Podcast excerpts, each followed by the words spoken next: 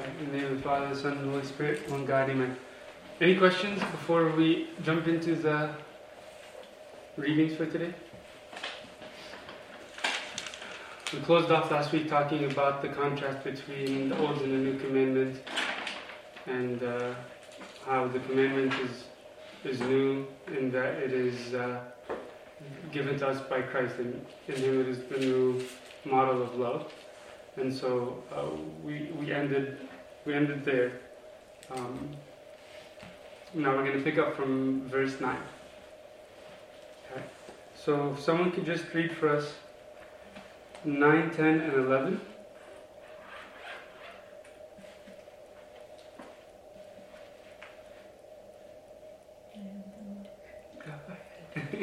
He who says he is in the light and hates his brother is in darkness until now. He who loves his brother abides in the light, and there is no cause for him, excuse me, there is no cause for stumbling in him. But he who hates his brother is in darkness and walks in darkness and does not know where he is going because the darkness has blinded his eyes. Okay. Take a moment for you to read that on your own, and then we'll discuss it.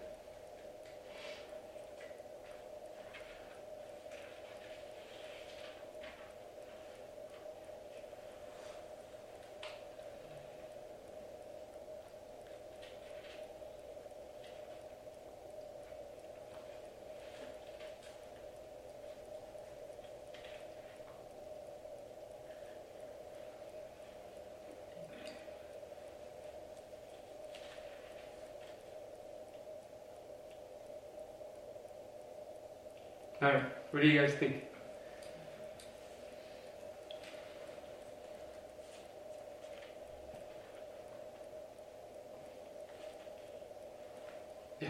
What came up for me is that when you don't love your brother, I'm going to assume this is everyone, not just your Christian brother or sisters, but that you don't know where you're going because you're actually traveling on a path to hell. And you don't even realize it because hmm. you, I'll say me, because, because I'm so angry or determined that this person may have wronged me or whatever, and they don't deserve to be loved or forgiven. But when I don't extend that love and forgiveness, then I'm really traveling on the road to hell, not just, you know, trying to Right. achieve justice. Absolutely. And I like how you made the distinction of uh, loving our brothers in the sense of not just um, those who we qualify as brothers or those who are even believers, but beyond beyond that. Um, it's very similar in the sense of how Christ defined neighbor, right? Whenever you're talking about the Good Samaritan, and uh, he says that your, your neighbor isn't necessarily the one that's close to you, but um, even your enemies. So this this applies to, to all all people that, that we come across. What else? What are your what are your thoughts on those three verses? I don't remember which talk, a couple talks ago you went back to Galatians when St. Paul says, All the law is fulfilled and you shall love your neighbor as yourself. Yeah, And then here he says that if you love your brother, there's no cause of stumbling. Mm-hmm. So it kind of reminded me like of that verse. it it's it's it's very interesting that even this verse is no cause of stumbling. So look, looking at the commentary for this, it could be understood in, in a couple of different ways. So there's no cause for stumbling in him in the sense that he does not cause people to stumble. So in him there's no cause for others to stumble, right? Or he is not caused to stumble by others. Right? So no one makes him stumble because he's in the light. Because he's walking with love. He's walking with Christ. Christ is the light, and so being in the light, he doesn't stumble. It's very similar to to our own lifestyle. Whenever it's dark, we're more likely to, to trip or fall. I was actually just going for a jog um, right before I came, and I, I rarely ever run, or especially outside and when it's at, at night. But um, Marina had this brilliant idea of doing a 10k, so we're we're uh, training for it. So I figured I'd just get one quick little run before we do it, and uh, I'm I'm going through um, the residential area, and sidewalks are just a disaster. So like every every step, I'm like attentively looking at where I'm stepping, attentively looking at the ground, and some blocks of the sidewalk is like elevated, and you can barely even see which is elevated and which is not. And then all of a sudden, you find yourself like falling further than you expected the step to be. But all those things are easy, easily detectable in the light. At dark, that's like that's when you're gonna stumble. That's when you're more likely to fall. So it's obvious whenever we look at that concept in in our life, realistically speaking, but spiritually speaking, it may not be as obvious. But we are when we are in Christ, we will not have those stumbles in the sense of making mistakes, falling, um, being stirred to anger or jealousy or judgment or whatever it is because we are in him and in his love so we don't stumble upon those those sins so that's the one side of it uh, and as i mentioned the other side or, or the other interpretation of it um, is that he does not cause others to stumble he himself is a light and so he's a model he he leads people on the right path and so he continues to light the way for other people so that they do not stumble by him. He's not hypocritical. Um, and, and, that is by far the biggest stumbling block, especially for us Christians, because I don't know about you, but I see more Christians leaving the church, not because what people are saying about Christians outside the church, but because of what's happening inside the church. People come to the church and they see uh, a little bit of hypocrisy here or there, and some people misrepresenting Christ. Um, they see jealousies or gossips within the church, and that that is the biggest stumbling block right there. And so, the one who's in the light does not cause others to stumble because he doesn't live that hypocritical life, but lives a genuine life of love and, and really does model Christ. Um, any other thoughts? How did you read it, by the way? Did you read it in the sense of being a light to others? Hmm. In that, the sense how you refer to St. Paul's. Yeah, so you quote? yourself wouldn't, yeah. you know, you would be in the light and then you yourself wouldn't be in sin. Yes. I think it typically tends to be how most people read it at first. But looking further into it, you'll probably um, catch the other interpretation of it as well. That he doesn't stumble himself, but he doesn't cause others to stumble either.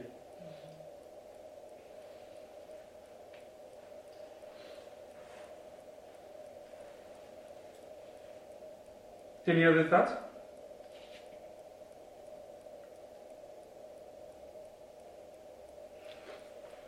Yeah. When echoing what you just said, the scripture that came to mind for me, I don't know exactly where it is, but where it says, let others see your good works to glorify God. Yeah, in, in his gospel as well. Okay. In Saint in Saint John's gospel as well. Okay. Let let your light so shine that they may see your good works and glorify your Father who's in heaven. Yeah. It's it's uh, always how, we conclude the gospel as the third hour of Big and uh, it's a very good point. So your light is a glorification to God.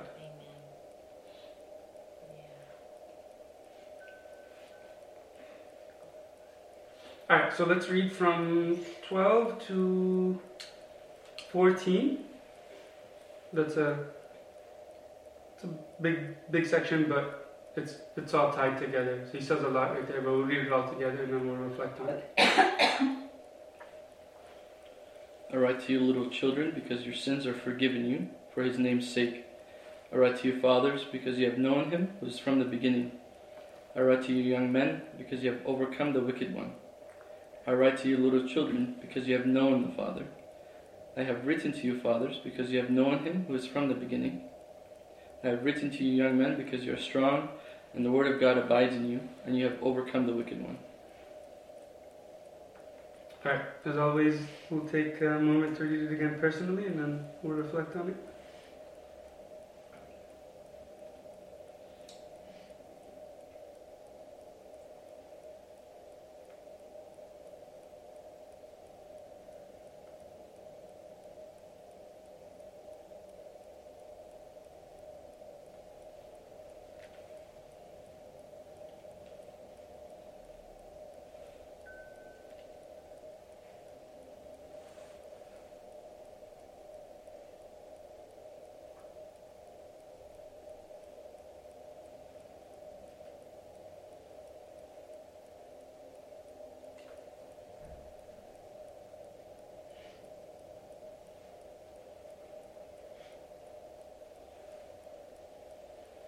Alright.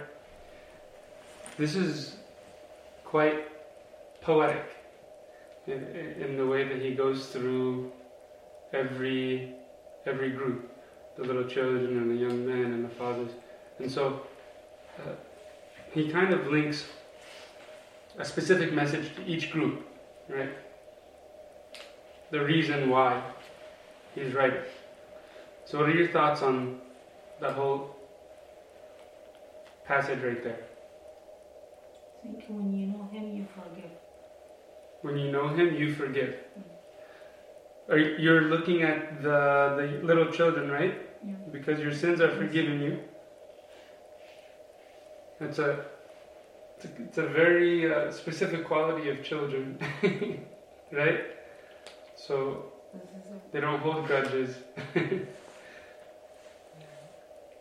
so th- that definitely ties to I, I believe that the, the, the groups is based on the, the faith or the how strong you are in your in your faith. Mm. Like you mentioned, little children doesn't mean age, right, doesn't mean young people. right, Maybe the people still new very good. in faith. And when he's speaking to the fathers, mean the people with knowledge Mature. or good faith or mature in faith.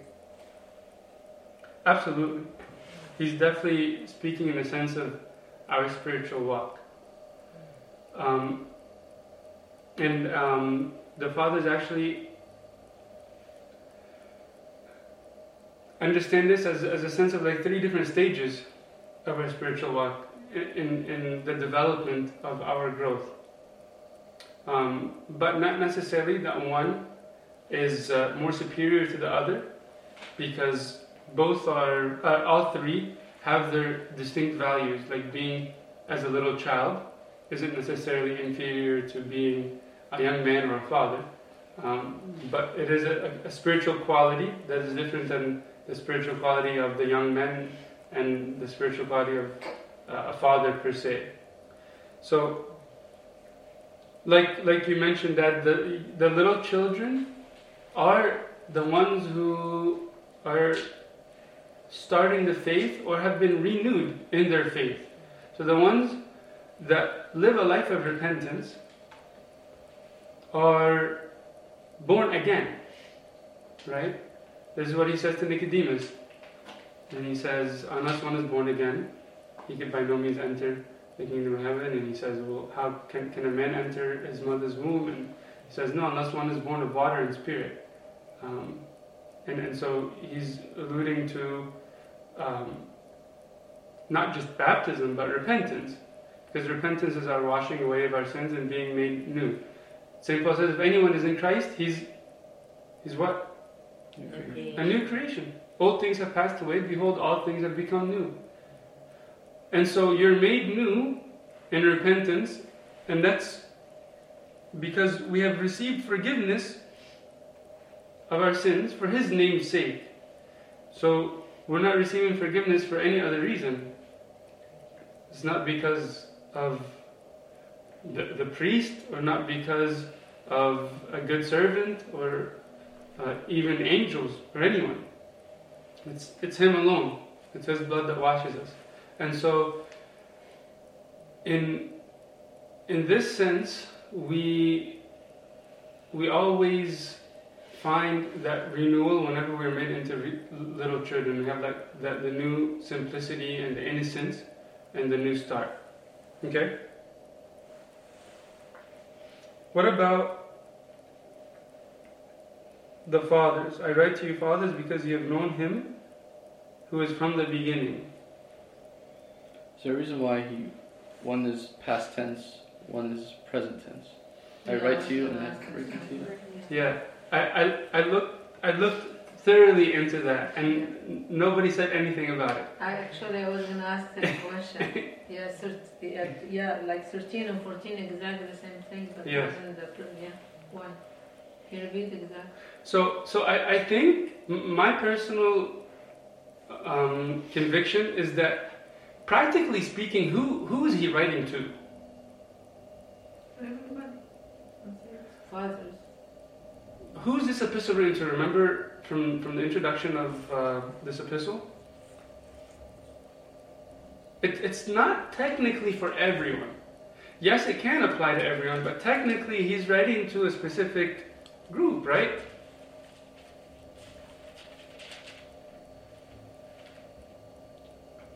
Let's jump ahead just a couple of verses. You'll you'll see how it's actually quite explicit. Let's go to verse 21. I have not written to you because you do not know the truth, but because you know it, and that no lie is of the truth. So he's not writing to people outside of the church. Remember, we said that he's writing to the believers. Um, and, and this reflects um, the same audience of his gospel as well. Because who's his gospel written to? The believers. Uh, the synoptic gospels, Matthew, Mark, and Luke, are, uh, are written to the Gentiles and to the Jews and uh, it's it's more so for like a general message to those who do not know Christ, but St. John assumes you have read the synoptics and have already believed in Christ, and so he's giving you a deeper message. That's why he doesn't really mention much of what Matthew, Mark, and Luke said. He kind of like dives right in. Uh, It's why it's called the believer's gospel or the insider gospel. Okay, so in this case too, he already assumes that you know the truth. He says, I'm not writing to you because you don't know the truth. Like, you guys are the churchgoers. You guys are a part of the church, so I'm giving you a different message than those who are outside the church. Tailoring that message very specific to, to a group of people. So, so I think in this case, he says, I write to you little children, I write to you fathers, I write to you young men, because he knows that those people are already there are already in the church. Does that make sense? Yes. Okay. So now, more specifically to the fathers, I write to you, fathers. Like we alluded to earlier, those are the ones who have matured in the faith. And so, what is the indication indicate uh, of indication of them being mature in the faith? You've known him from the beginning. They've known him from the. It's like you've already had the start from the beginning. You've known him, and when you have made God your father, you're not a a slave but a son, and you grow and you mature into the the same fatherhood. You become like him, and so they they, they are made fathers as they grow and mature not by their own, not apart from Him, but they have come to know the true Father and can reflect Him, can reflect the love of God the Father. And so they are made like Him. So those are ones who have matured. And so because of their ma- maturity, they can be considered like him. Does that make sense? They have known him from the beginning. You've been walking with him. You've known him from the beginning. You've been in his light. You've become a loving father as Christ has re- revealed to us the love of God the Father. Okay? Young men, what's the deal here? I write to you, young men. Why? You've overcome the wicked. Okay, what's the deal there? Why specifically to the young men that they've overcome the wicked one? It's an ongoing battle in like the spiritual warfare. So for you to Okay. kind of graduate into kind of the fatherhood stage, Yeah, right? You have to over you've had to overcome a lot because it's probably the toughest stage, more or less, if- Yes. between the other three. So if you think of um, the progression of strength here, okay, just look at me and my dad, okay? The perfect example. Who's stronger?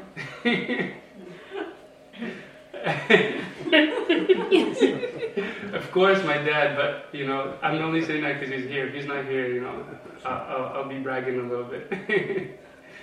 but you know, like, strength is is very distinct to youth, right?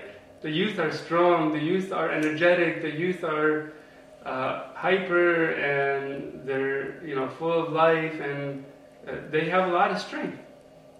So those are the fighters. Those are the warriors.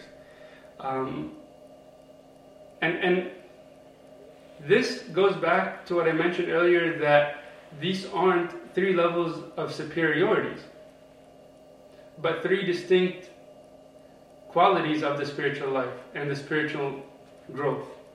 That one is innocence and purity and repentance, like we see in little children.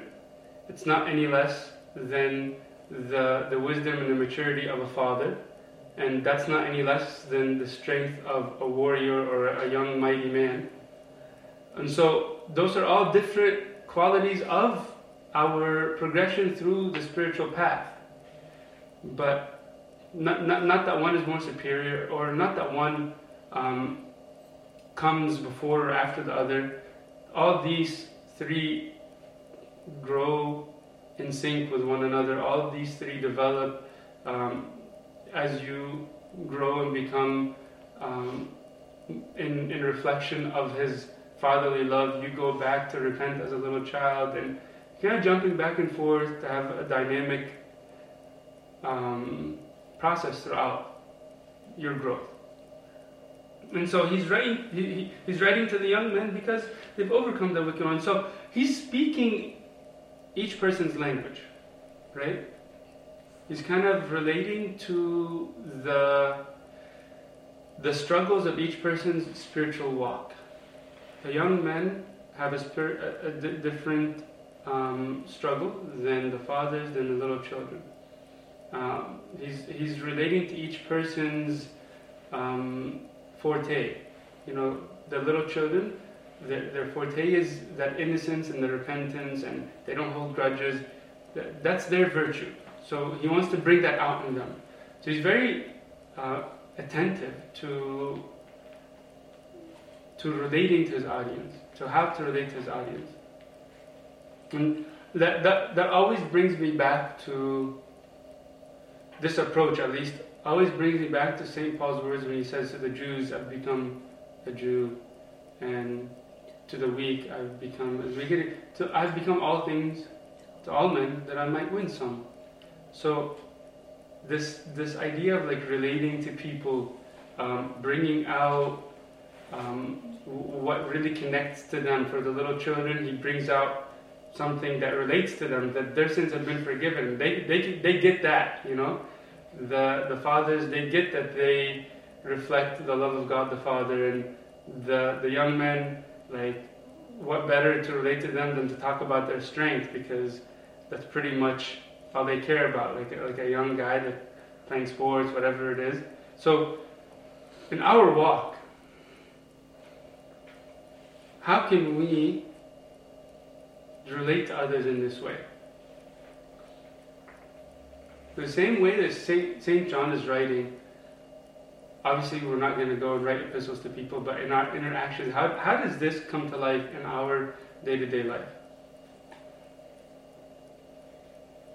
To be forgiving others, right? I short, kind of forgive and forget, kind of like the little children, right? Hmm. Um, and then in terms of fathers reflecting the father's love to others, so that could be um, just how you interact with them, how you um, speak to them, how you welcome them, whatever the case may be. Um, and on the the young men front is just uh, for you personally is just to remember because a part of, I think the last piece of it you are strong and the word of God abides in you. I don't think I think you added that God you know the word of God abides in you. It didn't add it the first time, uh, but I think you can't really overcome the wicked one and you can't really be strong if you're not abiding in God's word Right. right? So it's more of, um, re- even if you're a father, even if you're a little child, whatever the case may be, is that it's important to abide in Him and to Mm. kind of lead people towards that direction in a way. Very good. So there isn't much sense in uh, straying, straying from the very basics. Like in, in all cases, we abide in Him. In all cases, we reflect His love, and that, that's like the baseline. Anything else you guys want to add to that? I think something important, and correct me if I'm wrong, but since this is more talking about the spiritual state as opposed to, um, as opposed to like Physical, physical. Um, I'm guessing because it comes across as he's talking to males, but I'm guessing applies to females just as just as well, since it's a more of a spiritual. Yes. Yes. Oh, absolutely. Yeah. Absolutely. That's a very good point to to make. Because that could be overlooked unintentionally, of course. So Saint Cyril kind of put this all together. Says the young men are models of courage, right? So that courage or the strength or the bravery. The elders of, are models of understanding, like an elder who's grown in wisdom, right? And the sons and daughters are models of what it means to be children in Christ. Okay, so that's just like a little summary of how St. John relates to each group or, or each um, condition of our spirituality. Um, and and I, I think, like I said, we could we can be all the, all of these things. We can be young men because we can all be courageous. We can be um, elders because we could all model understanding and the the fatherly love um, that, that Christ revealed to us, and we could all be children in Christ um, when we accept the, that that life of repentance and forgiveness and model that innocence that children model, never to hold grudges and to be quick to forgive, just to have that purity. Okay. Any uh, comments there? Now, he repeats those three categories, if you would, but in a different sense. He says, he goes back to little children. He says, I write to you, little children. The first time he says, because your sins are forgiven you for his name's sake, but here he says, because you have known the Father. But then he goes to the fathers, I write to you, fathers, because you have known him who is from the beginning. I have written to you, young men, because you are strong and the word of God abides in you. And I think this is exactly what Jack was alluding to, that this is kind of the, the common denominator. That all know him, and, and when you come to the young men, it doesn't say just because you're strong, but because the Word of God abides in you, and that's essentially what it means to know Him, to abide in Him, to experience Him. We uh, talked about this last week when we defined what knowing Him really means, right? It's personal experience, personal relationship. So that's the common denominator of these these categories. You know, there are specific qualities, but in every category, it's about a relationship. It's about experience. It's about abiding in Him. And and yes, that could look differently whenever um, each person's unique virtues are expressed, but it always comes down to having true knowledge of Christ, being in His light, being in His truth. That's the same, like, cyclic sort of truth that keeps repeating throughout this epistle. Being in His light, knowing Him, abiding in His truth, um, obeying His commandments. The, the, the, this epistle is a bit cyclic, so it's going to continue to repeat. Okay. It's good though to kind of drill the point home. Alright, so 15 to 17.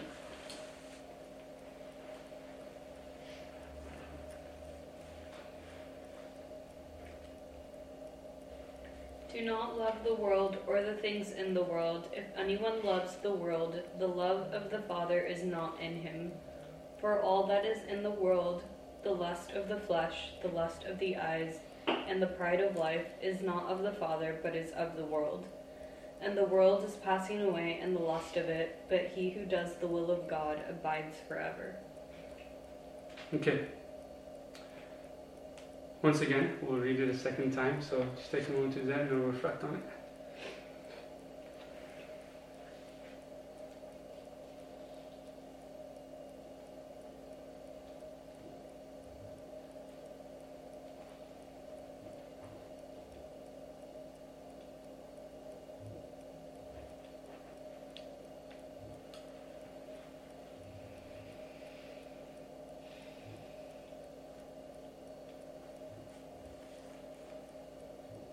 All right. What comes to mind? Very strong words. it is. It's a strong passage. A very tough passage. Do you recognize this? The Catholic epistle. You're right. It's the conclusion of every Catholic epistle. So we read this every liturgy. Oh. Okay? Sometimes the deacon just kind of races through it because it's the very end, and uh, it's it's literally the concluding phrase. So he's finished the, the actual Catholic epistle reading because the Catholic epistle reading may not be from St. John, but he'll always end with this verse from St. John. Do not love the world, and they kind of just like race through it. Do not love the world, and sing of the world, I mean, and And then can start singing the hymns they, they start singing the hymns before he even like finishes half of that verse. So uh, no one really catches it. Nobody wants to catch it. yeah, like yalla. Go ahead, Jack. What were you gonna say? I was saying he summarized the world in three phases, right? It's the flesh, lust of the eyes, and lust of, Mm-hmm. uh, and the pride. So, and if you really think about it, like everything kind of, whether it's that we're attached to or a lot of these sins are kind of tied to these things, like kind of three pillars of. Yes, It kind of just puts everything together. Like if absolutely. you, you know, any if you're attached to any of these, then you're not really in the Father at all. The the sins of the world are all encompassed in these three things. Yep.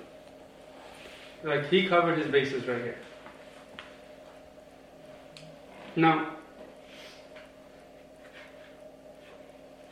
why why not love the world? Yeah, I will have the same question. I want to ask you. Good, I beat you too. yeah. But still, we have to, when the life we love to be in good place, go have some Right. fun, something Right. like that. Yeah, you love you, you love all these things. A lot of uh, I guess uh, innocent loves. Oh. Evil. I mean, whatever in the world is not doesn't It, mean it is whatever in the world evil. yeah, evil. That that that what mean not love the world. What do you guys think? Steve? There's got to be obviously separate things when it comes to the word world because John 3:16 says for God so loved the world. Exactly. Exactly. Exactly. For God so loved the world that he gave his only begotten Son. That whoever believes in him may not perish but have eternal life. So here's quite a paradox. God loves the world and then he comes and tells us don't do that. so what do you make of that? Don't attach to the world. You can love the world, but don't attach to it. Don't make it. Perfect. That's a very good distinction. That your attachment is really at the heart of the matter. But so, my question still remains why not be attached? If that's how we're going to qualify love for the world, why, why not be attached to the world? What's Can't serve two masters, right? So Very good. You, you you're gonna be attached to one thing or another. You're gonna serve one thing or another. You're gonna love one thing or another. Um, this this even comes a, a little softer than other places because here he says, "Do not love the world." In other places he says he uses the word hate, right? to, to even hate father and mother, brother and sister, even yourself.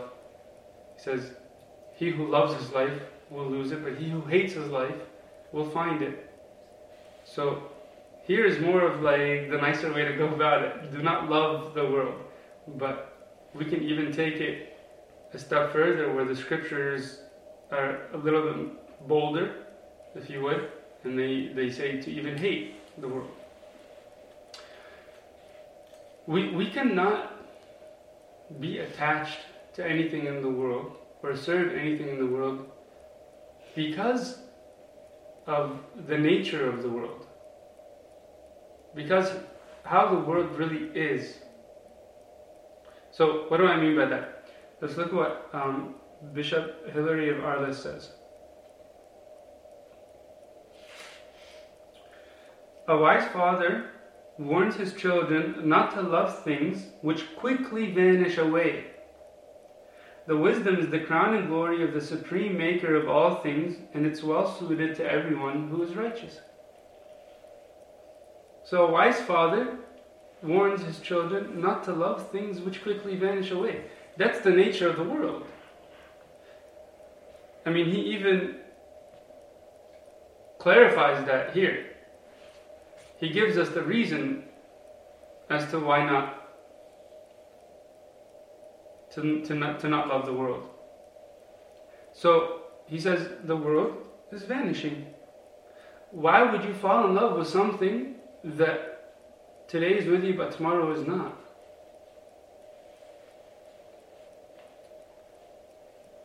Everything in the world is vanishing. Even we ourselves are not going to live on earth forever. Right? And that's why he says, unless one hates father, mother, brother, sister, and even himself, he can by no means be my disciple. Because our love is not dependent on things in this world or even our our closest relatives. What happens when our relatives pass away and God willing are in paradise waiting for us? Is now my joy going to be eliminated? Am I going to lose my peace? And I'm not saying it's going to be easy and we don't mourn and we don't uh, process the loss. Of course, it's part of life. But what happens whenever something I cherish and value and love so much in this world, even if it's a person? I'm not saying something that's bad, I'm saying even something good. What happens when it's gone?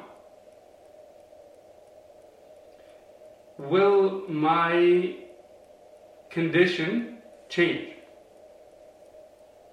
That's, that's the determining factor of how deeply rooted I am in the love of Christ. And so I St. Paul I said, I've counted all things as rubbish, as loss, to gain Christ. Everything, I've counted all as loss to gain Christ. Even that which I have. I know um, I know parents um, that have gone through maybe one of the worst things I can imagine that's to lose their own child. And I'm completely sympathetic. I can't imagine how difficult that is, and it does take time. But what happens to these parents whenever they cannot live the next day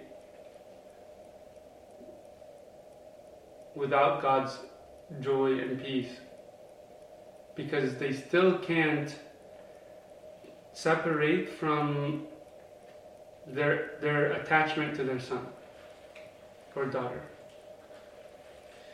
and that's tough I, am trust me i'm not heartless i'm not saying that oh, get over it obviously not but what happens when years and years and years pass and you have no joy. You have no peace. You can't get out of the house. You're still stuck in that same like dark gloom. There, there must have been a problem with the attachment from the start. When, when, when Rebecca was being tortured, they brought her children, five of them, they said, if you don't deny your faith, we're going to mur- murder your kids. She said, I'll be glad for them to receive the crown of martyrdom. And she wasn't heartless. like, uh, these are her children. She would died for them herself. But she watched her children give up their life for Christ and uh, I'm sure it was bittersweet. Um, but her love for Christ was the foundation, it was deeply rooted. And I think whenever our love for Christ is so deeply rooted, it's easy to say, do not love the world. It's easy to say, I'm not attached to this. But if our love for Christ is not there, we find other things to compensate for that that longing that is like intrinsic to our heart like our heart is is designed with a longing to love and to be loved and when it's not fixed in Christ it can be fixed in other things whether it's worldly possessions and and by the way I'm not talking about being attached to cars and money and things like that I'm talking about important things. I, I, the, the example I chose to use was family members. So, other, obviously, the other stuff goes without saying. But we're, we're, we're past that, hopefully. we're talking to the believers. We're past being uh, attached to money and clothes and all that nonsense. But now, even the useful things we shouldn't be attached to. That's why we fast. Food is good but we're not attached for, to food. We're free from that attachment. We're free from being under that that influence to be affected by our attachment to anything. I hope that wasn't too bold or do you have anything to add? I, I really appreciate that. Um, you know, because I lost my sister several months ago, and I was a little angry with God. It's like, why did you allow this to happen? She's a missionary, her and her husband are serving you, blah, blah, blah. And God said, we're living to live again, right? So why would I be upset? Of course, I miss her and I love her, but why would I be upset if she's in paradise, right? Why would I be upset if she actually has what she's longed for? And then God gave me a vision of her seeing his face and saying, why would I want to go back to that? Like, why would she want to be here when she has an opportunity to live in paradise with the Lord? So I had to check myself and my faith. It's like, what are you really living for? Of course I love her. Of course I love my family or anyone else Yeah. that I care about. I, I don't want to see them die. But ultimately, yes, we're living to live again and not to be attached to anything in this world. And I had a vision of her not being attached even to her husband, 14 years, to know Um, I'll see him again. He's going to be okay, but this is paradise, and her and the baby are happy. Mm. So, that's tough, but that's uh, a powerful testimony. yeah. Thank you for sharing. hmm And I, I- I'm sure it wasn't easy to to reach the point of peace with the situation and the point of just acceptance and surrender. But like you mentioned, a very critical word, which is faith, because your faith in Him still providing, your faith in Him still taking care of her, her family, being in in heaven, your faith in the afterlife, your faith in what is to come. Right. Because if you don't believe in that, then you're gonna be attached here. But that's what we're living for That's what we're living for. not anything Mhm. here. That's faith. To keep in mind what we're living for. And that's what's so fragile. Because if that faith is strong, we won't be attached. But so often we lose sight of that. We lose sight of what we're living for. Our faith is shaken. And instead of looking at the life to come, we are looking at the things here and now.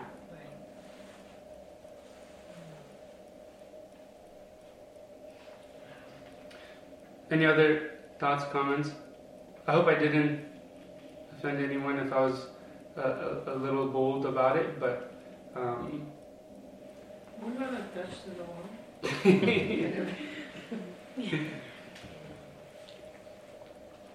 Luna, can I dig a little bit deeper? oh, please do. So, um, having, being able to not be attached when you have faith that, you know, for instance, if you're attached to a person and your faith that that person has moved on to what the hope is, anyways. But what about the tragedies for those like clearly not walking with Christ Hmm. and then tragedy strikes there? To, to, to be able to make peace in those moments. Hmm. That's tough. What do you guys think? A very, very good question.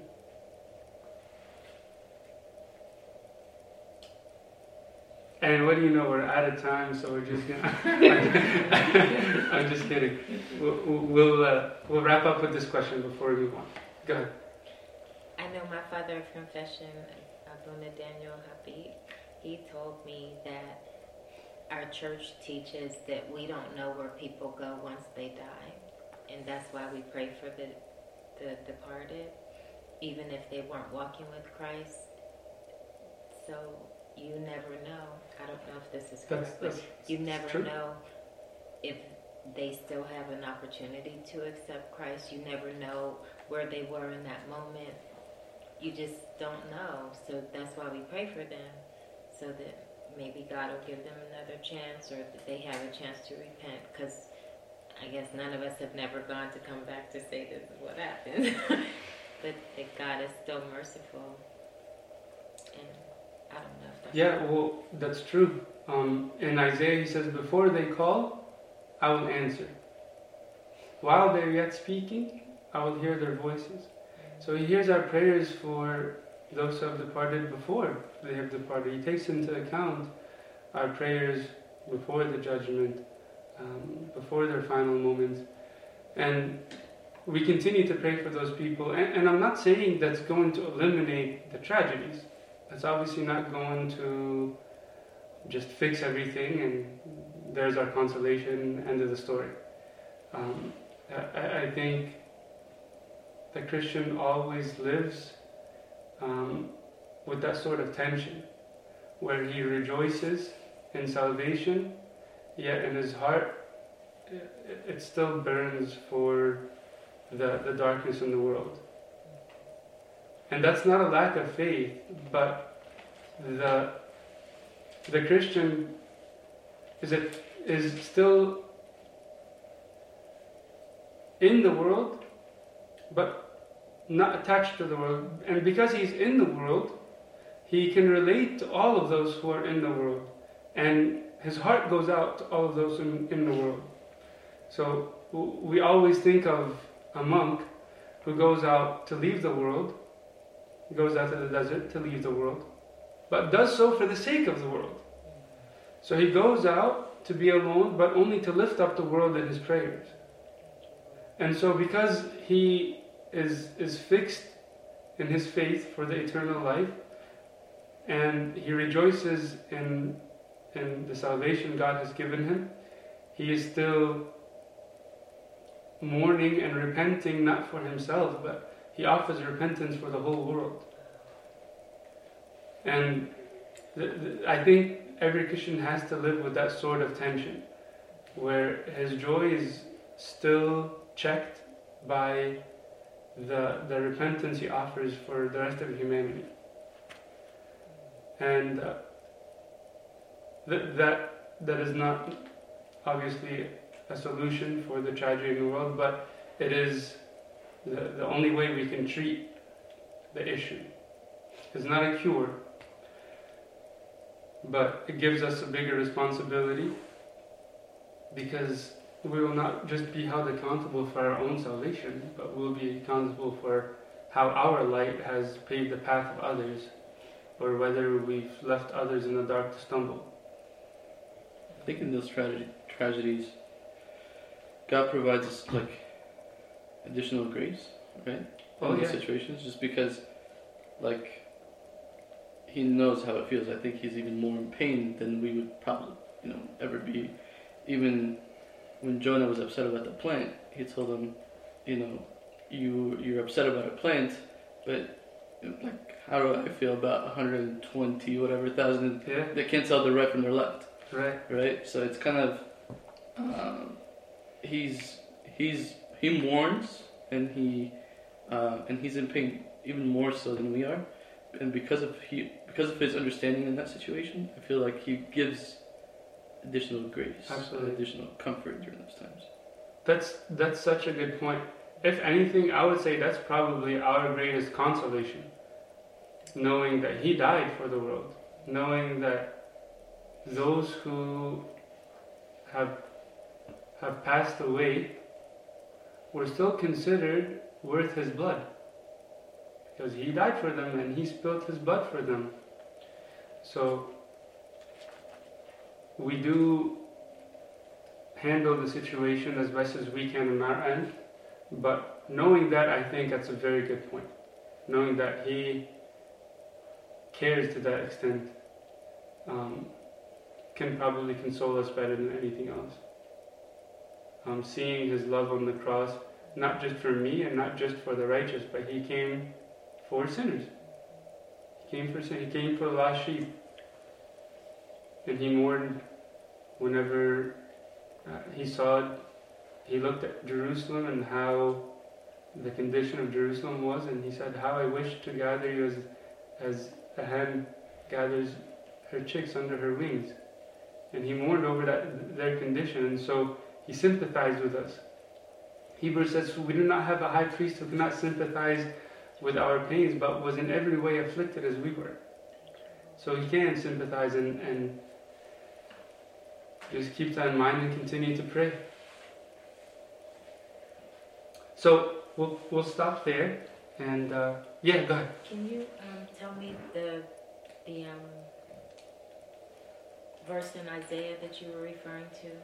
Yes, it's Isaiah sixty-five. Ooh, twenty-four maybe. Hang on.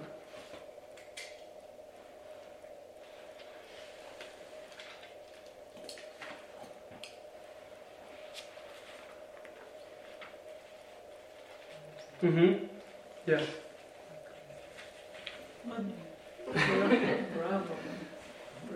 I, I, uh, I've held that verse very dear to my heart because uh, er, number one just reminds me the, of the power of prayer and how it's beyond time and God's love and compassion to always be attentive to our words before we even utter a single word. So don't discredit your timing, as poor as it may be.